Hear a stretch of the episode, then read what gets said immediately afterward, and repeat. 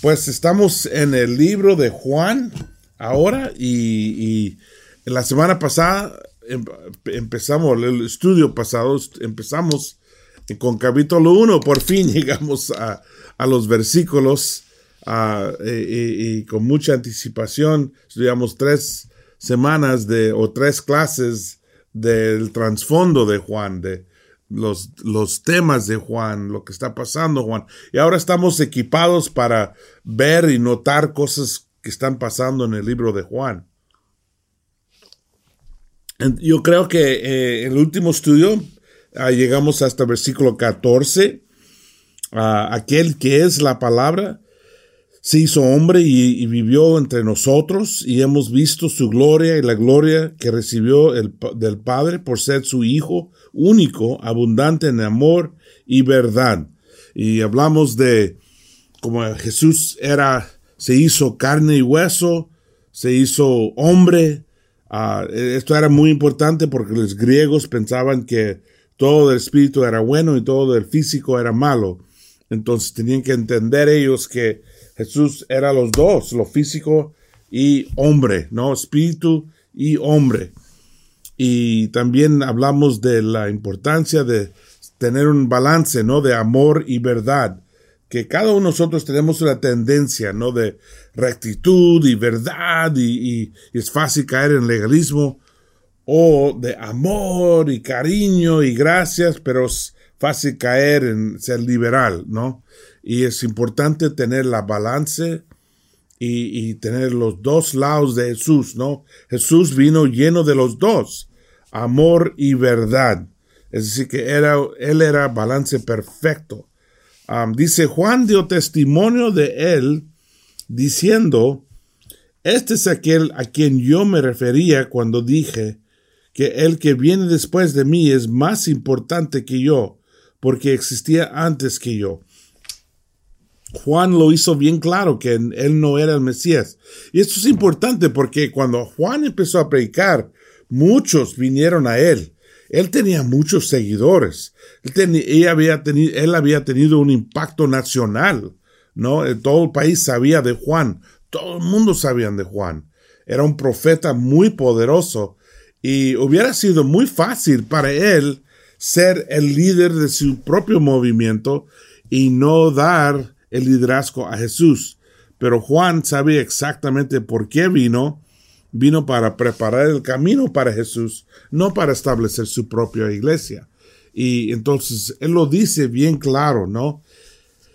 Dice, aquel que es la palabra se hizo hombre, vivió entre nosotros, perdón, en, en ah, y vamos a brincar ahora a Juan capítulo 20, capítulo 1, versículo 29, y continuar con esto, lo que él dice, dice, dice mirando a Juan, dice, al día siguiente, Juan vio a Jesús que se acercaba a él y dijo, aquí tienen el Cordero de Dios, de, que quita el pecado del mundo. De, que, de, de este hablaba yo cuando dije, después de mí viene un hombre que es superior a mí porque existía antes que yo yo ni siquiera lo conocía, pero para, él, para que él se revelara del pueblo de Israel, vine bautizando con agua, Juan declaró. Vi al Espíritu descender del cielo como una paloma y permanecer sobre él. Yo mismo no lo conocía, pero el que me envió a bautizar con agua me dijo, aquel sobre quien veas el Espíritu desciende y permanece es el que bautice con Espíritu Santo. Yo lo he visto y por eso testifico que este es el Hijo de Dios. Fíjate, él continúa con el tema de que yo no soy el Mesías, yo no soy el, nuevo líder, él es el nuevo líder. Y que él, él dando, testificando, ¿no? Él dando testimonio de quién es Jesús. Yo brinco a esto porque esto es un, mensaje muy importante que Juan quería establecer, que él no era, no era el Mesías, él no era el que iba a venir a salvar la gente. Aunque tenía muchos seguidores, él, él tenía una influencia muy grande, él era testigo, Él era, vino para testificar quién es el Mesías. ahora, ahora, ese, ese tema de testigo o testificar es muy importante en el libro de Juan. Hay muchos ejemplos donde él habla de los testigos, ¿no? De quiénes son los testigos. En capítulo 5, 37 y 8, 18 dice que el Padre es el testigo de quién es Jesús. Eh, Jesús mismo, él se ofrece como testigo de quién es. En capítulo 8, versículo 14 y versículo 18. Eh, las obras que él hace son testimonios, son testigos ¿no? En 5.36 y 10.25. La escritura, los profetas, la gente, la misma gente, los discípulos, el Espíritu Santo da testimonio o es testigo de lo que hay de venir, ¿no? Entonces, ¿de quién es Jesús? Eso es muy importante porque no era solamente lo que decían algunos, sino mucha gente vieron los milagros, vieron los señales, vieron los, todo lo que él eh, enseñaba y hacía. Entonces, para cualquier hecho, cualquier ah, ah, estudio científico, hay que tener testigos, ¿no? Personas que vieron y notaron lo que pasó. Y así podríamos confiar que Jesús es el Mesías y es el que mandó Dios. Ahora vamos a seguir ah, leyendo. Y perdóname, voy a brincar un poquito porque la verdad no hay tiempo para repasar cada frase. Ah, aunque hay muchos gemelos ahí, hay mucho que aprender, pero yo voy a tocar los puntos más importantes de cada capítulo y así podemos terminar el libro de Juan dentro de un año, ¿no? No, chiste. Probablemente dos meses en, el libro de Juan y lo podemos terminar. Creo que sí, creo que sí, vamos a ver. Pero hay otros estudios que queremos hacer con los otros evangelios y, muchos otros estudios que hay que hacer. No vamos a cubrirlo todo, todo. No, no, no, no hay tiempo. Pero vamos a tocar puntos importantes. Ahora en versículo 35 dice, al día siguiente Juan estaba de nuevo ahí con dos de sus discípulos. y Juan tenía muchos discípulos. Al ver a Jesús que pasaba por ahí, dijo, Aquí tienen el Cordero de Dios. Otra vez lo dice, ¿no? Que Él es el Cordero de Dios, que Jesús es el Cordero. Todos los judíos entendieron ese ejemplo, ese símbolo perfectamente, ¿no? Esta semana es la semana de Pascua, ¿no? Es la semana también para los judíos de, de, Pascua. Ellos también tienen su Pascua, ¿no? Cuando, cuando cuando el Espíritu de Dios pasó los israelitas, los hebreos más bien, en Egipto, y no murieron ellos, no se murieron ah, por, por, el Espíritu de la muerte, aunque pasó por su casa, como tenían la sangre del cordero. Ese símbolo hizo que el Espíritu pasaba sobre ellos sin tocarlos, ¿no? Y, y sangre del cordero salvó al pueblo. Ahora, Juan mira a Jesús y dice, ahí está el Cordero de Dios. Es decir, que su sangre va a salvar el pueblo de Dios otra vez. Va a salvar toda la humanidad. No, no solamente los judíos o los hebreos, sino todos. Y, y, y él lo dice, dice, cuando los dos discípulos le oyeron decir esto, siguieron a Jesús. Jesús se volvió a ver lo que seguían, les preguntó, ¿qué buscan?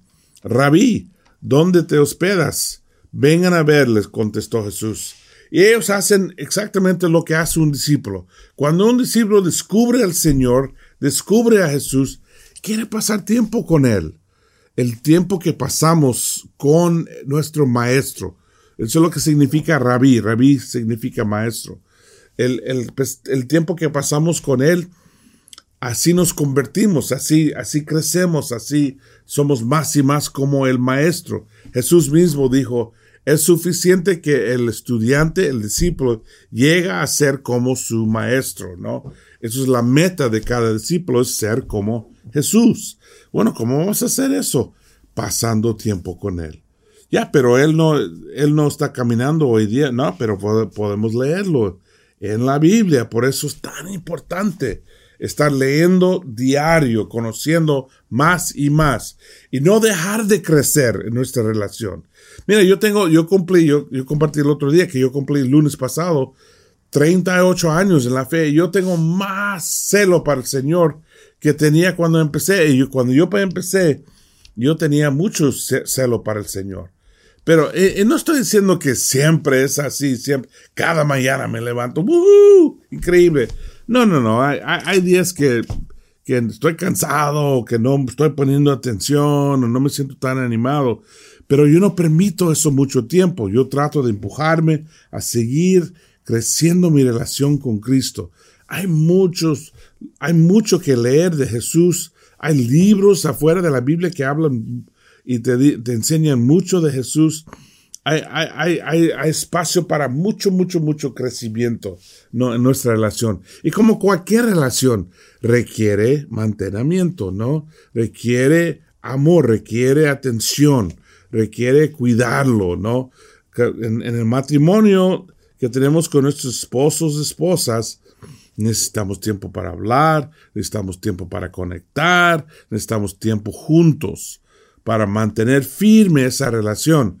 ¿Qué pasa si no pasamos tiempo juntos? esa relación se pone fría, ¿no? Y poco a poco empeora. Es lo mismo con Jesús. Ellos cuando lo conocieron, wow, vamos a tu casa y pasan y pasaron todo el día ahí con él. Así debe ser que tenemos un celo, un ánimo de pasar tiempo con, con el Señor. Entonces Andrés, hermano de Simón Pedro, era uno de los dos que al oír a Juan habían seguido a Jesús. Andrés encontró primero a su hermano Simón y le dijo, Hemos encontrado el Mesías, es decir, el Cristo. Luego lo llevó a Jesús, quien mirándolo fijamente le le dijo, Tú eres Simón, hijo de Juan, serás llamado Cefas, es decir, Pedro. Entonces, ¿qué hace? Andrés, hermano de Simón, Pedro, era uno de los dos, y al oír a Juan habían seguido a Jesús. Andrés encontró primero a su hermano Simón. Esto es, es, es un ejemplo excelente de qué hace un discípulo. Primeramente, fueron a la casa de Jesús, no querían pasar tiempo. Un discípulo trata de pasar todo el tiempo que puede con Jesús.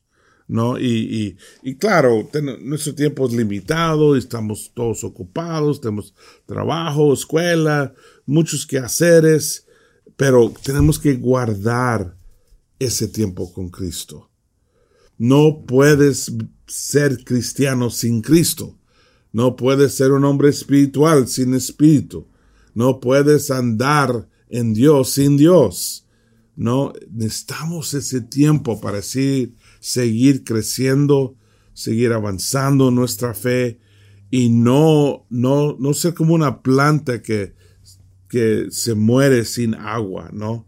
La planta necesita agua, necesita sol. Tienes que estar rellenando tu espíritu constantemente, conociendo, pasando tiempo con Jesús, orando, leyendo, leyendo buenos libros que te animan, que te inspiran, que te ayudan, escuchando música que te ayuda a tu corazón y, seguir creciendo espiritualmente. No dejas de crecer. La otra cosa que hace un, un discípulo es, dice que va y recoge a su hermano, ¿no? Claro, cuando, cuando estamos muy animados de algo, ¿qué hacemos? Hablamos de ese algo, de esa cosa, ¿no? Si vemos una película increíble, ¿qué hacemos? No decimos a nadie. No, lo anunciamos a todo el mundo. ¿Has visto esta película? Es buenísima. Tienes que escuchar, tienes que ir a verla, ¿no? Compartimos. O si leemos un libro excelente, lo decimos a todo el mundo, ¿no? Cualquier cosa que descubrimos que nos da alegría y gozo, la reacción natural es compartirlo con los queridos, ¿no? Con mis queridos. Así debe ser un discípulo. Eso se llama evangelismo, ¿no? Compartir tu relación con Dios, tu fe en Dios. ¿Por qué? Porque estás animado, inspirado, que estás tan alegre de lo que has descubierto, de lo que tienes. Y no importa si eres cristiano dos con dos meses o con 38 años, ¿no? Hay tanto para descubrir, hay tanto para aprender y, y no podemos ser perezosos, no podemos ser aburridos en nuestra relación con Dios. Y el ánimo que tenía él, él fue, recogió su hermano, ¿no? Porque Simón, y, le dice, me tienes que venir, tienes que escuchar, mira a este hombre. Entonces lleva a su hermano Simón y, y él le dice, mira, hemos encontrado al Mesías. Así, eso es compartir tu fe. Eso se llama evangelismo. A veces nos ponemos como, como evangelismo es una cosa que tenemos que hacer. No, no, es, es, es compartir de tu corazón. Debe salir de tu corazón con alegría, con gozo. Y él dice, hemos encontrado el Mesías, es decir, el Cristo. Luego lo llevó a Jesús, quien mirándolo fijamente le dijo, tú eres Simón, hijo de Juan, serás llamado Cefas, es decir, Pedro. Algo que te, das, te, vas a dar cuenta de vez en cuando hay una traducción, porque a, de, vez, de vez en cuando, por, antes cuando decía Mesías, el Mesías, ah, hubo una traducción, una nota ahí que dice que es el Cristo, o aquí dice, es decir, Pedro. ¿Por qué? Porque Juan sabe que muchos griegos y romanos van a escuchar esta carta. Y, el Espíritu Santo sabe que muchos de todos los países van a escuchar esta carta. Entonces pone traducción ahí para, para ayudarnos con entender quién es quién o qué significa qué. ¿Quién es Cefas? Muchos, muchos, si, escuchamos, oh, él es Cefas, no sabemos quién es, pero si dice, no, es decir, Pedro. Ah, sabemos quién es Pedro. Él sí lo conocemos, ¿no? Fíjate, otra cosa muy, muy importante, Jesús cambia su nombre. Su nombre es Simón. Simón. Pero Jesús lo mira. ¿Y qué vio? ¿Qué vio? Si leemos los evangelios, ¿qué clase de carácter tiene Pedro? Obviamente es un hombre muy emocional, muy ah, celoso, muy extrovertido. Él es el que brinca del barco para caminar sobre el agua. Él es el que agarra a Jesús y le dice, no te vas a morir. Y Jesús tiene que regañarlo. Él es el que negó a Jesús tres veces. Él es el que atacó el, soldado. Ah, obviamente Pedro es muy emocional, ¿no? Y normalmente hombres con mucha emoción no son conocidos como hombres fuertes ni firmes, ¿no? Estables. Más bien son conocidos por ser arriba, abajo, arriba, abajo. Em, celoso y, y cobarde. Celoso, cobarde. Normalmente así lo vemos, ¿no? Pero Jesús lo mira y le dice, yo te voy a llamar Cefas, que significa cabeza, o en griego Pedro, que significa piedra, la roca. Como Jesús lo vio, un hombre que iba a ser, iba a llegar a ser un hombre firme, estable y fuerte. Y así terminó la vida este Pedro. Llegó a ser un hombre muy firme, muy estable y muy fuerte. Jesús tenía el hábito de hacer eso. Cambió la imagen de Juan. Juan Juan y su hermano Santiago eran los hijos de, de ah, no me recuerdo cómo se dice en español, de ah, trueno, no, de, la tormenta, ¿no? Eh, de relámpagos. ¿Por qué? Porque eran tan fuertes.